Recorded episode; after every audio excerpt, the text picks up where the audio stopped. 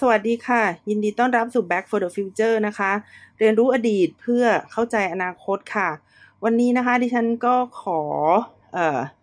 เล่าให้ฟังนะคะ เกี่ยวกับประธานาธิบดีคนใหม่นะคะ แต่ว่าจริง ๆ แล้วก็เป็นคนเก่านั่นแหละนะคะเอ่อคนนี้ชีวิตเขาก็ดราม่ามาก ๆ เลยนะคะ สามารถมาทำหนังสารคดีนะคะ หรือว่าหนังได้เลยหนึ่งเรื่องนะคะ ก็จะประมาณประมาณเอวิต้าเปรองนะคะเขาคือลูล่านะคะลูอิซาอินนาซิโอลูล่าดาซิวานะคะลูอิซาอินนาซิโอลูล่าดาซิวานะคะชื่อยาวๆแบบนี้แต่ว่าชื่อสั้นๆก็มีนะคะ เราจะเรียกเขาว่าลูล่ากันนะคะลูล่าเนี่ย ได้ประสบความสำเร็จนะคะศาลศาลสูงสุด หรือว่าศาลรัฐธรรมนูญก็ไม่รู้นี่แหละ ของบราซิลนะคะ ก็ตัดสินนะคะ ให้เขาได้รับตำแหน่งประธานาธิบดีนะคะ ซึ่งจะมารับตำแหน่งในวันที่ 1 มกราคม 2566 นะคะ หรือว่า 2023 นั่นเอง ลูล่าคือใครนะคะ มีคนถามมามากมายนะคะ ให้เล่าเกี่ยวกับประวัติของลูล่าให้ฟังหน่อยนะคะ เออลูล่าเนี่ยนะคะเขาเป็น ประธานาธิบดีของบราซิลที่เรียกได้ว่าเคยได้รับความนิยมมาก ๆ เลยทีเดียวนะคะ ก็อย่างที่ได้บอกว่า คือประมาณเปลองนะคะ ประมาณแบบแบบเอวิต้าคือคือคนให้ความสนใจแล้วก็ชื่นชมนะคะกับกับลูล่ามาก เพราะว่าลูล่าเนี่ยเรียกได้ว่าเป็นคนพลิกประเทศบราซิลนะคะ จากประเทศที่ มีปัญหาเรื่องของเงินเฟ้อนะคะ มีปัญหาเรื่องความยากจนนะคะ กลายเป็นประเทศที่มีความสุขนะคะ มีความร่ำรวยนะคะ ขึ้นมาได้โดยลูล่าเนี่ยนะคะเขาเป็นประธานาธิบดีของบราซิลอยู่ 7 ปีนะคะ คือปี 2003 จนกระทั่งปี 2010 นะคะ แต่เท่าที่ดิฉันได้ได้ทำงานอ่านหนังสือเขียนงานนะคะ เกี่ยวกับ การเมืองการปกครองของประเทศบราซิล เนี่ย ดิฉันก็คือจะบอกว่าลูล่าเนี่ยเขาเขาไม่ได้เป็นคนเขาไม่ได้เป็นคนที่สร้างให้ประเทศบราซิล เนี่ย ร่ำรวยนะคะ เหมือนเหมือน คือเหมือน perception ที่หลาย ๆ คนเข้าใจลูล่านะคะ แต่ว่าก่อนที่จะมีลูล่าเนี่ยเขาก็จะมี ประธานาธิบดีหลายคนก่อนหน้าเขานะคะ และก็เป็นคนที่เตรียมการให้ประเทศบราซิลเนี่ยได้ขยายตัวอย่างพิเศษนะคะ ในสมัยลูล่า ดังนั้นการกลับเข้ามาดำรงตำแหน่งประธานาธิบดีของลูล่า ครั้งนี้เนี่ยดิฉันก็เลยไม่มั่นใจนะคะว่าเขาจะสามารถบริหารประเทศ ได้ประสบความสำเร็จเหมือนในช่วงสิบกว่าปีที่แล้วได้หรือเปล่านะคะ ดิฉันว่าไม่ได้นะคะ ดิฉันว่าไม่ได้ เพราะว่าสถานการณ์มันเปลี่ยนไปมาก แต่ก็อาจจะดีกว่า อาจจะดีกว่าโบซูนาลูนะคะ เพราะว่าโบซูนาลูเนี่ยเขาเขาแย่ไปซะทุกด้านไง แล้วอย่างหนึ่งที่ดิฉันคาดหวังกับลูล่า แล้วก็คิดว่าลูล่าน่าจะทำสำเร็จได้ดีก็คือเรื่องของการปกป้องผืนป่าอเมซอนนะคะ เพราะว่าในช่วงของโบซูนาลูเนี่ย แก แกไม่ใช่ไม่ปกป้องนะ แกสนับสนุนการทำลายเลยทีเดียวนะคะ เพราะว่าแกต้องการที่จะนำที่ดินนะคะ ในอเมซอนเนี่ย เอามาทำเป็นฟาร์มในการเลี้ยงวัวนะคะ ก็เลยได้ทำให้เกิดการเผาป่าในพื้นที่ป่าอเมซอนแล้วก็ทำให้เกิดผลกระทบนะคะต่อต่อต่อโลกอย่างมากมาย แต่ตอนนั้นโบซูนารูเนี่ยเขาบอกว่า ยังไงก็ตามเนี่ย ขอให้คนบราซิลเนี่ยมีกินมีใช้ร่ำรวยอะไรประมาณนี้นะคะสำคัญมากกว่าเรื่องของชาวโลก แล้วที่สำคัญเนี่ย คนที่สนับสนุนโบซูนารูนี่นะคะ เป็นพวกเป็นพวกคาบอยนะคะ เป็นพวกเอ่อคนที่ทำงานในปศุสัตว์นะคะ ของบราซิลก็คือจะอยู่ทางทิศตะวันตกเฉียงใต้นะคะ ทิศตะวันตกเฉียงใต้ของบราซิลที่ที่ที่เอ่อเอ่อ ทำงานด้านปศุสัตว์ แล้วเขาก็เห็นว่าการขยายเศรษฐกิจนะคะ มีความสำคัญมากกว่าเรื่องของการปกป้องสิ่งแวดล้อม แต่ว่าตอนที่ดิฉันฟังฟังพวกเอ่อ BBC นะคะ พูดถึงการหาเสียงของลูล่าเนี่ย มันมีการหาเสียงอยู่บางจังหวะนะคะ บางเรื่องเนี่ยที่เขาบอกว่า เขาต้องการให้ประชาคมโลกมาช่วยกันปกป้องผืนป่าเมซอนนะคะ แล้วถ้าเราบอกว่าโบซูราลูหรือว่าประธานาธิบดีคนปัจจุบันเนี่ย เป็นพวกขวาขวาจัดนะคะ เราก็อาจจะบอกว่าความความเป็นตัวตนทางการเมืองนะคะของของลูล่าเนี่ยเขาเป็นเขาเป็นซ้ายนะคะ เพราะฉะนั้นประเด็นในเรื่องของการปกป้องป่าเมซอนเนี่ยอาจจะเป็นประเด็นที่เห็นต่างกันนะคะ ระหว่างโบซูนาลูกับกับ ลูล่านะคะ เพราะว่าโบซูนาลูเพราะเขาเป็นขวาเนี่ยเขาก็จะมองอะไรที่ภายในประเทศนะคะ การการอนุรักษ์แต่ว่าไม่ใช่อนุรักษ์สิ่งแวดล้อม เป็นการอนุรักษ์ไม่ยอมเปลี่ยนแปลงนะคะอนุรักษ์ไม่ยอมเปลี่ยนแปลงอนุรักษ์ความเป็นตัวของตัวเองไม่ยอมเปลี่ยนแปลงนะคะ แล้วก็จะมีนโยบายที่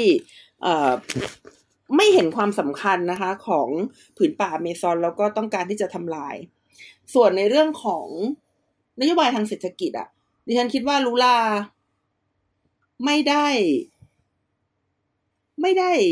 โดดเด่นขนาดนั้นนะคะ ที่จะมาแก้ไขปัญหาทางเศรษฐกิจให้ประเทศได้ ยิ่งในสภาวะแบบนี้นะคะ เอาละถึงลูล่าจะชนะนะคะ แต่ว่าเขาชนะเพียงแค่ห้าสิบจุดเก้าเปอร์เซ็นตนะคะ ก็คืออการเลือกตั้งในบราซิลเนี่ยเป็นเลือกตั้งระบบ เสียงข้างมากเด็ดขาดนะคะ ก็คือจะต้องเกิน 50%ขึ้นไปนะคะ คนคนนั้นถึงได้เป็นประธานาธิบดี ซึ่งลูล่าเนี่ยได้คะแนนมากกว่าโบซูนารูแค่แค่ 0.9%เท่านั้นนะคะ ก็คือได้ 50.9%เท่านั้นนะคะ ลูล่าอายุมากกว่าโบซูนารูนะคะ โบซูนารูอายุ 67 นะคะ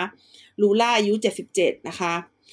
เอ่อ ลูล่าเนี่ยเกิดมาในครอบครัวคนจนนะคะ เคยเป็นเคยเป็นอ่าคนขัดรองเท้านะคะ แล้วก็เพิ่งจะเรียนหนังสือเนี่ยเมื่ออายุสิบปีเท่านั้นเองนะคะ แต่ว่าเขาประสบความสำเร็จนะคะ เขาเป็นหัวหน้าสหภาพแรงงานเหล็กนะคะ แล้วก็ได้เป็นประธานาธิบดีของบราซิลเคยเป็นนะคะมาแล้วในปี 2003 นะคะ ถึงปี 2010 นะคะ แต่หลังจากนั้นนะคะเขาก็ถูกข้อหานะคะฟอกเงินนะคะ แล้วก็ถูกขังอยู่ในคุกนะคะ จนถึงปีจนจนถึงปีนี้นะคะ ถูกขังตั้งแต่ปี 2018 นะคะ ก็ก็ขังประมาณไม่ถึงปีนี้สิเขาโดนขังประมาณสองปีนะคะ เกือบเกือบสองปีนะคะอ่าแต่ว่าถึงแม้ว่านะคะเอ่อโบซูนาลูเนี่ยเขาจะได้ แพ้นะคะในการเลือกตั้งประธานาธิบดีเนี่ย แต่ว่าในสภาคองเกรสนะคะ หรือว่าในรัฐสภาบราซิลเนี่ย เราก็ยังพบว่าผู้สนับสนุนโบซูนารูเนี่ยก็ยังมากนะคะ ก็คือสสส่วนใหญ่เป็นสสสายโบซูนารูนะคะ แล้วก็คู่แข่งนะคะของลูล่าเนี่ยนะคะก็คืออนายเจโรโดอารักมินเนี่ยนะคะ เขาเป็นคู่แข่งในการเลือกตั้งนะคะของของลูล่านะคะในในในในในอดีตด้วยนะคะอ่าเพราะฉะนั้นเนี่ยลูล่าเนี่ยในเชิงสถาบันแล้วเนี่ยนะคะลูล่าก็ไม่ได้เป็นอิสระมากนัก ในการตัดสินใจทำอะไรต่างๆนะคะ แล้วในเรื่องของ popular vote นะคะ ก็ยังปฏิเสธไม่ได้ว่าโบซูนาลูเนี่ย ก็ยังได้คะแนนทางตอนกลางนะคะ ทางทางเอ่อตอนกลางแล้วก็ ตะวันตกเฉียงใต้นะคะ อยู่ค่อนข้างมาก แล้วส่วนใหญ่ก็จะเป็นพวกพวกคาบอยนะคะ ส่วนลูล่านี่นะคะ ก็จะเป็นแถวแถวตะวันออกนะคะ ทางทางบาเอียเนี่ยนะคะ ที่จะสนับสนุนลูล่านะคะเอ่อ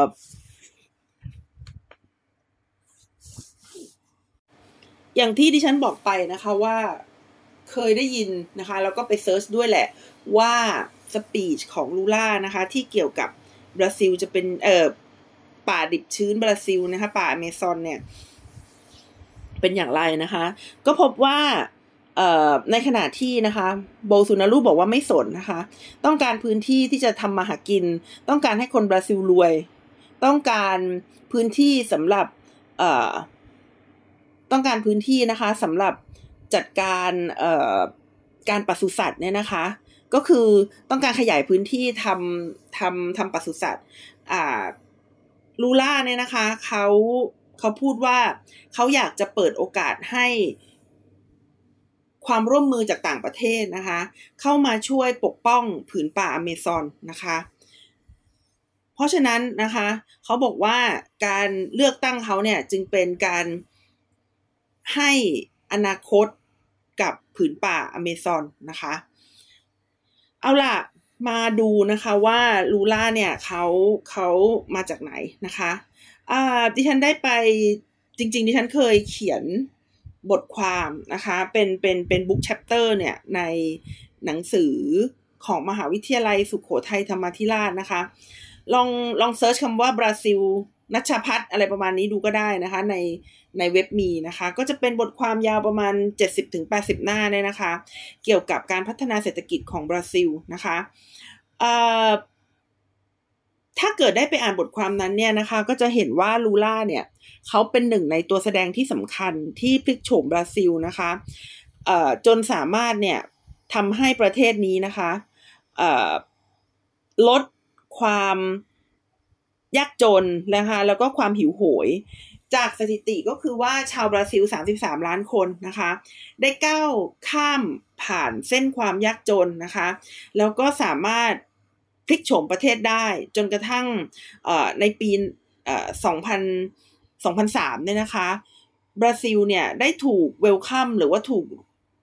เชิญนะคะ ถูกเชิญให้เป็นหนึ่งในกลุ่มประเทศเกิดใหม่ที่มีการเจริญเติบโตอย่างรวดเร็วนะคะ หรือว่ากลุ่มประเทศ BRICS นะคะ BRICS เนี่ยนะคะ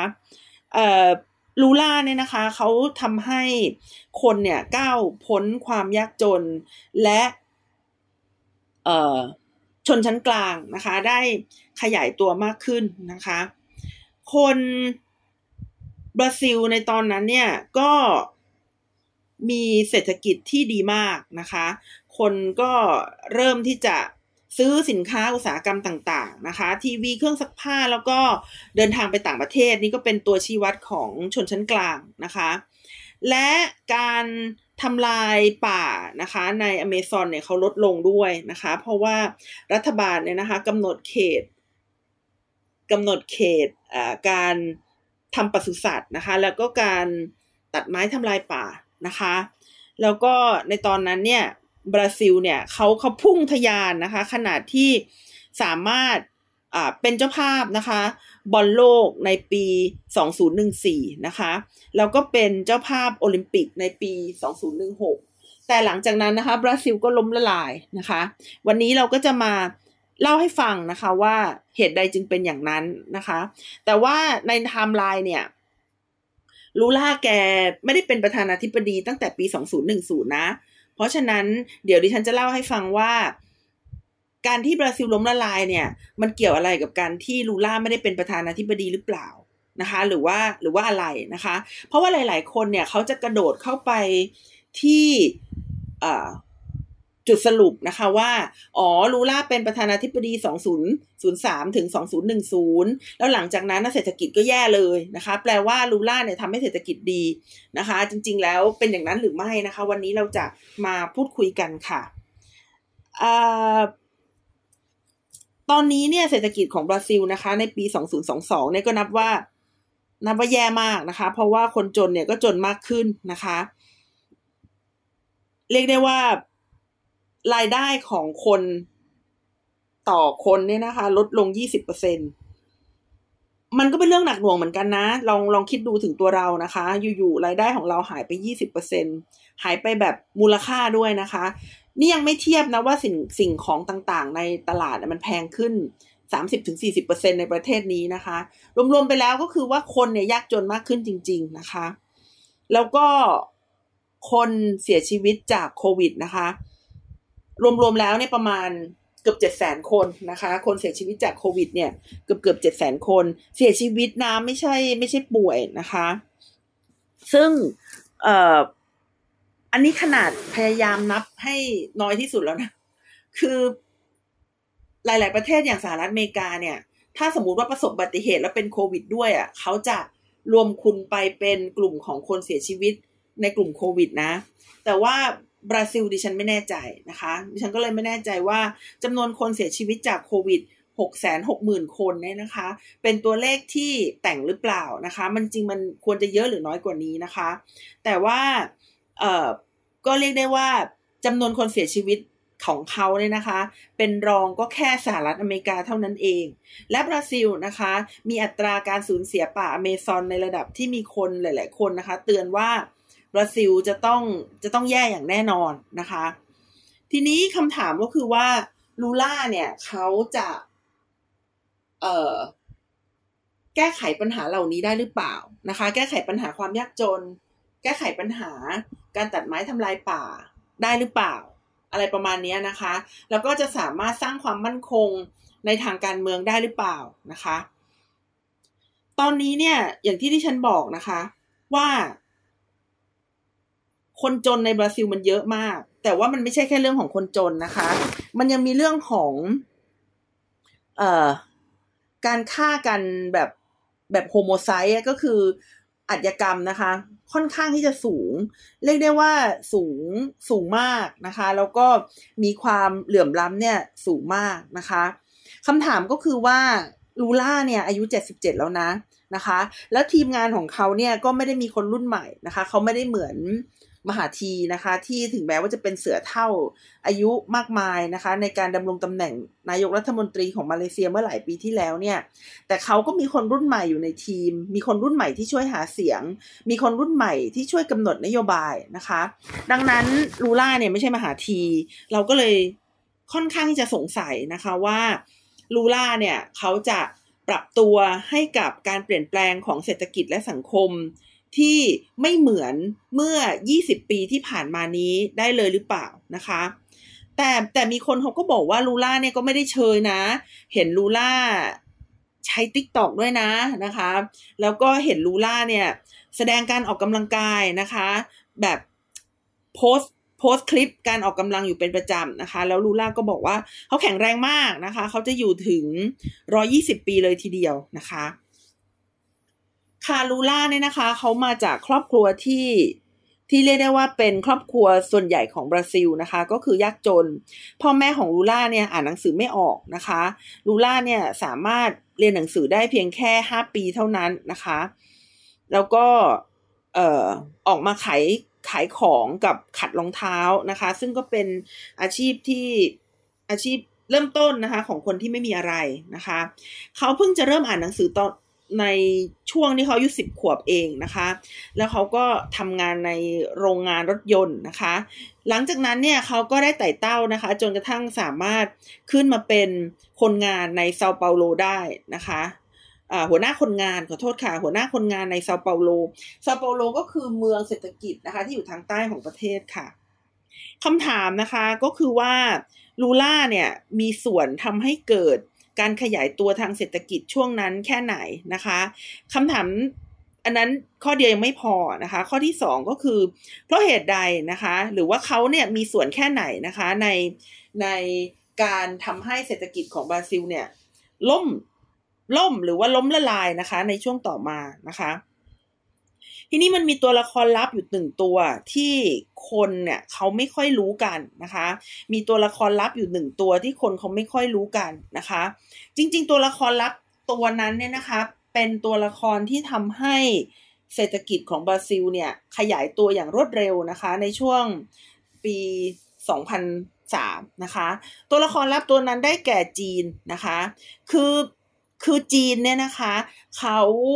ขยายตัวอย่างรวดเร็วมากนะคะ แล้วเขาก็ทำให้การส่งออกนะคะของบราซิลเนี่ยส่วนใหญ่เลยเนี่ยเป็นการส่งออกไปที่ประเทศประเทศจีนนะคะ จริง ๆ แล้วที่ฉันไปค้นมาเนี่ยในเรื่องของการขยายตัวทางเศรษฐกิจเนี่ยมันไม่ใช่แค่ บราซิลนะ ที่ส่งออกสินค้าอย่างมโหฬารไปที่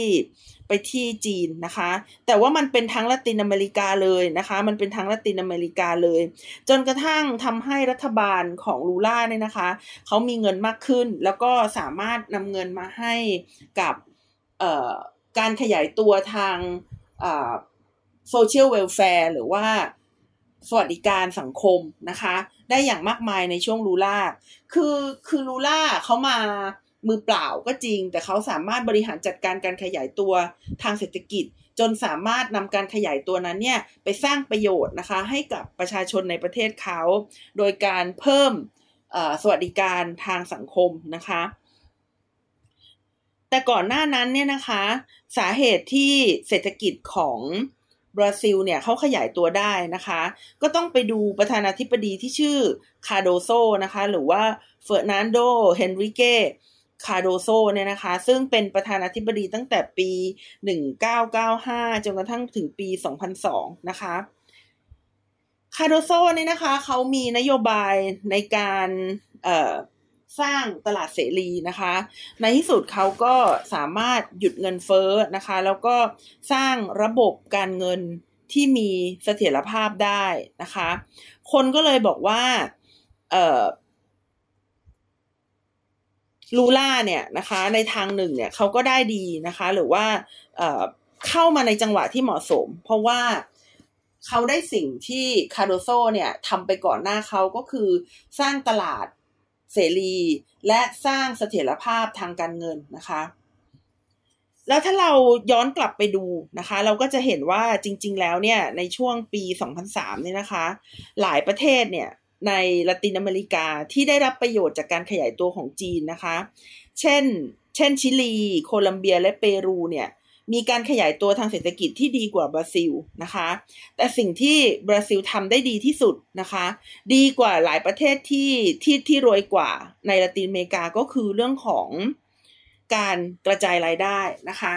ตรงนี้ก็ต้องยกประโยชน์ให้ลูล่านั่นแหละ คือลูล่าเขาเก่งในการกระจายรายได้แล้วก็ใช้นโยบายของพรรคแรงงานนะคะ เออเขามี นโยบายที่ชื่อว่า BOSA Familia Initiative นะคะ นโยบายนี้เนี่ยง่ายๆก็คือการแจกเงินนะคะ เขาแจกเงินให้กับครอบครัวยากจนนะคะ เพื่อให้ครอบครัวยากจนเนี่ยส่งเด็กไปโรงเรียน นะคะ เพราะว่าเขาอะเห็นว่าหลาย ๆ ครอบครัวเนี่ยต้องให้เด็กออกมาจากระบบการศึกษาเนี่ยนะคะ เพราะว่าครอบครัวไม่มีเงินนะคะ ถึงแม้ว่าคุณจะให้เรียนฟรีนะคะ ถึงแม้ว่าคุณจะมีข้าวกลางวันฟรีเนี่ยแต่ครอบครัวนะคะ จนกว่านั้นอีกครอบครัวต้องการให้เด็กเนี่ยมาเป็นแรงงานให้กับครอบครัวนะคะ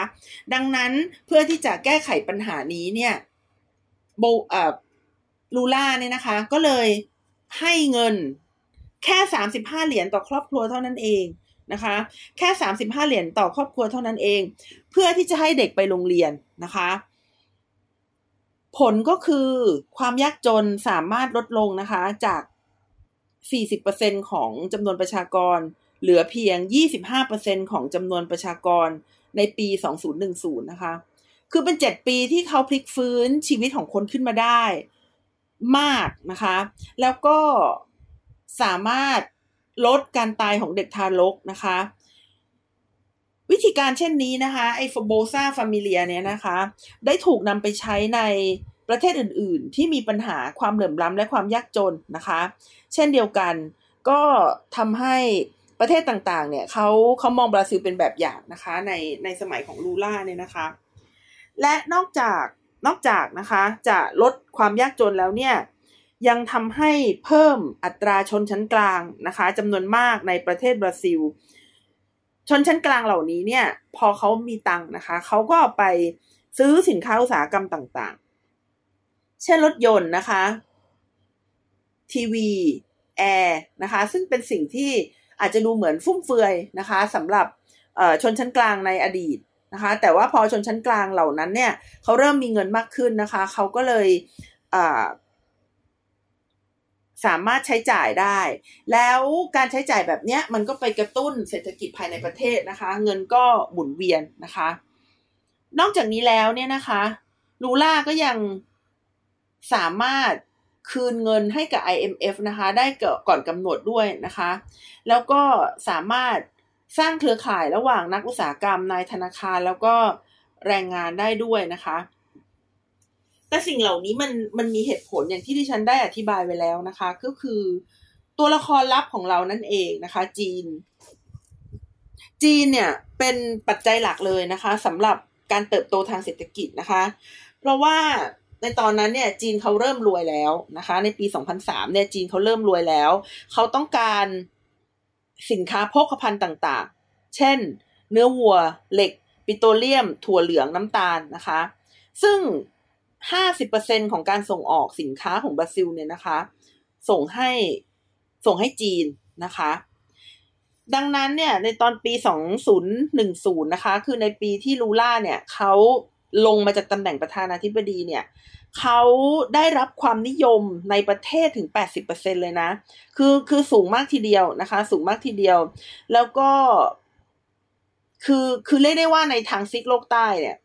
เขาเป็นผู้นำที่โดดเด่น แล้วก็ทรงอิทธิพลมากที่สุดเลยนะคะ แต่เหตุการณ์เนี่ยมันเปลี่ยนแปลงไปในทศวรรษนั้นนะคะ คือพอปีเอ่อ2010 จนกระทั่งถึง 2019 เนี่ยนะคะ จีนเนี่ยเขาเริ่มปรับรูปแบบการพัฒนาทางเศรษฐกิจก็คือ เขาก็ไม่ได้ทะยานเหมือนเดิมนั่นแหละนะคะ เขาเปลี่ยนแปลงไป บริโภคภายในประเทศ เพราะว่าอุตสาหกรรมเขาภายในประเทศเนี่ยก็เริ่มที่จะเติบโตมากขึ้นนะคะ การที่จีนเนี่ยเขาหยุดซื้อสินค้าจากต่างประเทศนะคะทำให้ราคาสินค้าโภคภัณฑ์ก็อย่างเช่นที่ฉันเล่าไปนะคะ เหล็กปิโตรเลียมถั่วเหลืองน้ำตาลเนื้อวัวอะไรพวกนี้ก็ลดลงมาตามไปด้วยนะคะ คือส่งออกน้อยลง ด้วยราคาก็ต่ำลงด้วยทำให้ประเทศบราซิล และจริง ๆ ก็คือประเทศในละตินอเมริกาเนี่ยซวยกันหมดนะคะซวยกันหมดนะคะ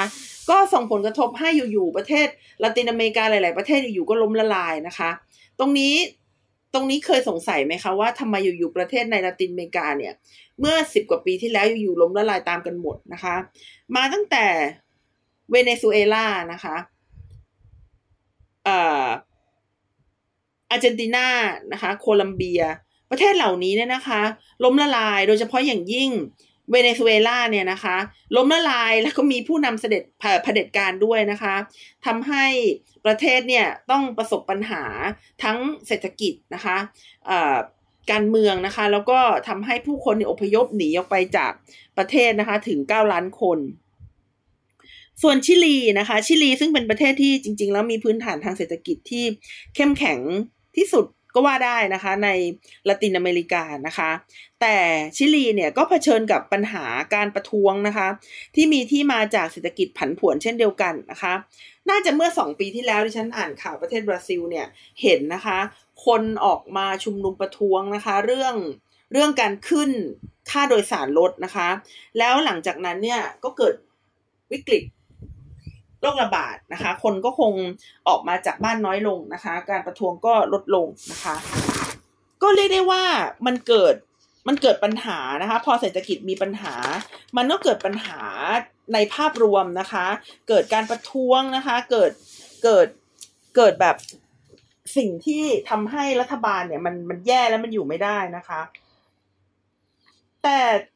การล้มของบราซิลเนี่ยนะคะ หลังจากปี 2010 เนี่ยมัน มันซับซ้อนมากกว่านั้นนะคะ แล้วมันก็ดูวุ่นวายมากนะคะ คือหลังจากปี 2010 เนี่ย ถามว่าลูล่าเนี่ย พอพ้นจากตำแหน่งประธานาธิบดีเนี่ยเขาเดินหายไปหรือเปล่า เขาไปสัญญาวาสีเขาเข้าป่าเขาอะไรเปล่าก็ไม่ใช่นะคะ ลูล่าก็ยังเป็นผู้มีอิทธิพลในการเมืองของประเทศบราซิลอีก และที่สำคัญเนี่ยเขาเป็นคนเลือกนะคะ เขาเป็นคนเลือก ประธานาธิบดีผู้หญิงนะคะ ชื่อจิลมาเนี่ยนะคะ เป็นประธานาธิบดีของประเทศบราซิลคนถัดไปนะคะ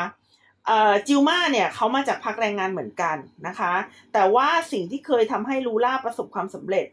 ในการผลักดันทางเศรษฐกิจเนี่ยพอมันอยู่ในสมัยของจิลมามันไม่ประสบความสำเร็จแล้วนะคะ ตอนนั้นที่ฉันจำได้ว่ายังฟังวิทยุอยู่นะคะ แล้วก็เอ่อฟังรายการหนึ่งเนี่ยเขาบอกว่าประเทศบราซิลเนี่ยมีมีเอ่อพันธบัตรนะคะที่เข้าขั้นเลทแบบแย่มากแล้วก็เป็นขยะอะไรประมาณนี้นะคะดิฉันก็ตกใจ ตอนนั้นดิฉันก็ตกใจนะคะ เพราะว่าเออฟังแค่หัวข้อข่าวแล้วก็ไม่ทราบที่มาที่ไปนะคะ ก็เออหลังจากฟังอันนั้นเราก็ไปไปไปอ่านดูนะคะ ว่าอะไรเกิดขึ้นกับจิลมาเนี่ยนะคะ ปรากฏว่า เอ่อจิลมาเนี่ยนะคะ เขาเป็นข้าราชการแบบแบบตลอดชีวิตมานะคะ เขาเป็นข้าราชการเป็นหลักนะคะ เขาเขาไม่ได้เป็นนักต่อสู้แบบลูล่าไง คือคือเขาไม่มีอะไรเทียบกับลูล่าได้ ไม่ว่าจะเป็นในเรื่องของอุดมการณ์นะคะ หรือว่าความที่มี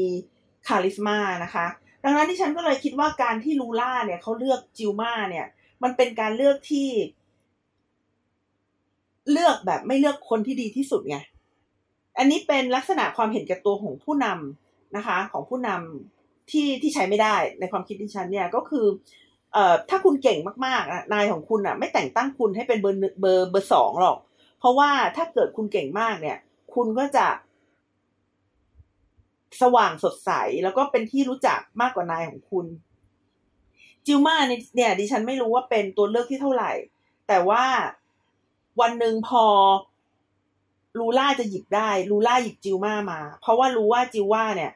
จิลมาเนี่ยนะคะ ไม่ได้เป็นตัวจริงในทางด้านอุดมการแล้วก็คนยอมรับเขาในพักเนี่ยน้อยมากนะคะ จิลมาเขาเคยเป็นข้าราชการมาก่อนนะคะ แล้วก็ข้าราชการเนี่ยก็จะโดนนักการเมืองมองนั่นแหละว่าไม่ได้เจ๋งจริง ก็เลยไม่มีคาริสมานะคะ จิลมาจัดการกับปัญหาเศรษฐกิจที่เปลี่ยนไปอย่างฉับพลันของบราซิลไม่ได้นะคะและตอนนั้นเนี่ยลูล่าก็เป็นมะเร็งที่ที่คอนะคะ ตอนนั้นลูล่าเป็นมะเร็งที่คอนะคะจิลมาเนี่ยจัดการกับเศรษฐกิจบราซิลไม่ได้ เรียกว่าเอาไม่อยู่นะคะทำให้เศรษฐกิจของบราซิลเนี่ย ตกต่ำที่สุดในศตวรรษนะคะ ดิฉันอ่านแล้วก็ตกใจนะคะ ศตวรรษก็คือร้อยปีร้อยปีจริง ๆนะคะ นอกจากนี้คลอซ้ำกำซัดนะคะ มีการฟ้องร้องว่ามีคอร์รัปชันในสมัยลูล่านะคะ ตั้งแต่การซื้อเสียงนะคะ แล้วก็นำไปสู่การ impeachment นะคะ แล้วก็เจอคอร์รัปชันที่เกี่ยวข้องกับบริษัทน้ำมันนะคะ ซึ่งซึ่งเขาเรียกว่า เอ่อ car wash scandal นะคะ หรือว่าคดีล้างรถนะคะ คือคือจริง ๆ แล้วมันเป็นเรื่องของการฟอกเงินนะคะ มันเป็นเรื่องของการฟอกเงินนะคะ เป็นคอร์รัปชันในการให้สินบนนะคะกับการตั้งบริษัทเปโตรบาเนี่ยนะคะ ก็คือบริษัทปิโตเคมีของบราซิลเนี่ยเปโตรบาเนี่ยนะคะ ของบราซิลนั่นเอง โดย มันแรงแค่ไหนนะคะ มันแรงในระดับที่รัฐมนตรีว่าการกระทรวง ยุติธรรมของสหรัฐอเมริกาบอกว่าเป็นการให้สินบนกับบริษัทต่างประเทศที่ใหญ่ที่สุดในประวัติศาสตร์นะคะ ซึ่งสาเหตุที่มีการค้นพบ การคอร์รัปชันครั้งนี้นะคะ เนื่องจากการปฏิรูปทางการศาลแล้วก็ระบบพิจารณาคดีคอร์รัปชันในสมัยลูล่านะคะ คือคือลูล่าเขาต้องการกำจัดคอร์รัปชันแล้วกำจัดไปกำจัดมาก็มาโดนตัวเขานั่นแหละนะคะ หลังจากนั้นจิลมาโดน impeach นะคะ แล้วก็โดนขังแล้วตัวตัวลูล่าดิลมาโดน impeach ส่วนลูล่าเนี่ยนะคะ ถูกตัดสินจำคุกสิบสองปีนะคะ ตอนนั้นที่ฉันก็ตกใจมาก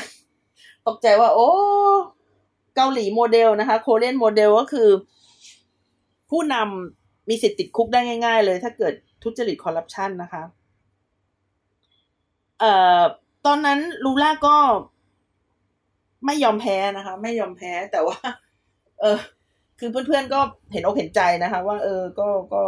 ก็อยู่ในคุกไปนะคะ ไม่มีใครคิดว่าเขาจะออกมาได้นะคะ แต่ลูล่าเขาก็ก็บอกว่าเขาจะออกมาเหมือนเนลสันเมนเดล่านะคะ เอาล่ะนะคะ คนที่ต่อมาจากดิลมานะคะก็ก็ก็ก็ไม่ใช่จะดีมากไปกว่าเดิมนะคะ ชื่อนายมิเชลเตเมร์นะคะ ซึ่งซึ่งมิเชลเตเมร์เนี่ยเขาเขาว่ากันว่าบุคลิกไม่ดีมาก ๆนะคะเอ่อซึ่งในปลายปีของเขานะคะ ที่ดำรงตำแหน่งเป็นประธานาธิบดีเนี่ย ความนิยมเขาเหลือแค่สี่เปอร์เซ็นตนะคะเหลือแค่สี่เปอร์เซ็นแล้วหลังจากนั้นเนี่ยได้มีการเลือกตั้งในปีสองศูนย์หนึ่งแปดนะคะ ในปีที่ลูลาเข้าคุกนั่นแหละ แล้วก็ลูลาลงสมัครไม่ได้นะคะ ตอนนั้นเนี่ยโบซูนารูนะคะ ก็มาให้ความหวังใหม่กับประชาชน เขาบอกว่าเขาจะฟื้นฟูเศรษฐกิจ แล้วก็แก้ไขคอร์รัปชันนะคะ คือตอนนั้นทุกคนช็อกกับเรื่องข่าวคอร์รัปชันนั่นแหละ แล้วก็ทุกคนก็ช็อกกับปัญหาเศรษฐกิจที่อยู่ๆมันก็เหมือนกับล้มครืนลงมานะคะ แล้วโบลโซนารูเนี่ยเขาเขาบอกว่าเขาจะแก้ได้นะคะ เขาก็เลยได้รับการเลือกตั้งก็คือเขาเจาะไปที่ pain point ของ ประชาชนว่าหนึ่งนะคะเศรษฐกิจมันแย่เขาจะแก้ได้นะคะสองเขาจะแก้ไขคอร์รัปชันได้นะคะสามก็คือว่าเออเขามีนโยบายขวาจัดนะคะแบบแบบคนเรียกเขาว่าทรัมป์ในเขตร้อนก็คือประมาณเดียวกับทรัมป์นั่นแหละนะคะ ในที่สุดคนก็แบบอาจจะอยากลองอะไรแปลกๆใหม่ ๆ นะคะ แต่พอเขาได้เป็นประธานาธิบดีเนี่ยเขาก็รับมือกับ โควิดไม่ได้นะคะ เศรษฐกิจก็ไม่ได้ดีขึ้น แล้วก็ยังไปทะเลาะกับรัฐสภาแล้วก็ศาลสูงสุดอีกนะคะ อีกเกือบสองปีกว่าต่อมานะคะศาลนะคะ ก็ออกมากลับคำตัดสิน บอกว่าคนตัดสินก่อนหน้านี้เนี่ยได้รับผลประโยชน์ มีมีความลำเอียงอะไรอย่างนั้นนะคะ แล้วก็ปีที่ผ่านมานะคะศาลก็ปล่อยลูล่า แล้วก็คืนสิทธิทางการเมืองทั้งหมดให้กับเขานะคะ เขาก็ยังงงนะคะ เขาก็ยังงง ดังนั้นเนี่ยนะคะ เอ่อบราซิลเนี่ยนะคะ ในในปัจจุบันเนี่ย บอกได้ว่าเขาไม่ได้เผชิญกับโอกาสแบบที่เขาเคยได้ในช่วงปี 2003 แล้วนะคะ ตอนนี้เนี่ยเขาเขามีการลงทุนที่ต่ำมาก เพราะว่าปี 2003 ที่เขาลงทุนเนี่ย เออปี 2003 ที่เขาขยายตัวเนี่ย เขาไปลงทุนกับ สวัสดิการสังคม มันทำให้คนมีชีวิตที่ดีขึ้นนะคะ แต่ว่าในเรื่องของการลงทุนนะคะ ในเรื่องของออสาธารณูปโภคที่เป็นชิ้นเป็นอันนะคะ หรือว่า เครื่องจักรในการพัฒนาตัวใหม่ โดยเฉพาะอย่างยิ่งพวกสินค้าที่เป็นนวัตกรรมเนี่ยเขาก็ไม่ได้รับการพัฒนานะคะ ทุกวันนี้ก็ยังพึ่งเครื่องจักรในการพัฒนาตัวเดิมเหมือนเมื่อ 60 ปีที่แล้วนะคะ ฟังล้วเศร้านะคะ ก็คือแรงงานนะคะแรงงานมนุษย์นี่แหละนะคะสองแล้วก็คือการส่งออกสินค้าพวกภัณฑ์ ซึ่งสองแบบนี้มันสร้างความแตกต่างในตลาดโลกไม่ได้ แล้วมันก็ทำให้ ดิฉันคาดว่าบราซิลในสมัยลูลานก็ไม่น่าจะประสบความสำเร็จ ไม่น่าจะแก้ไขปัญหาอะไรให้กับประเทศตัวเองได้นะคะ เพราะว่าสิ่งที่มันเคย ทำให้บราซิลประสบความสำเร็จเนี่ย มันเป็นปัจจัยภายนอก มันเป็นการทุ่มซื้อของจากจีนเนี่ย มันหายไปแล้วนะคะลูล่าก็คง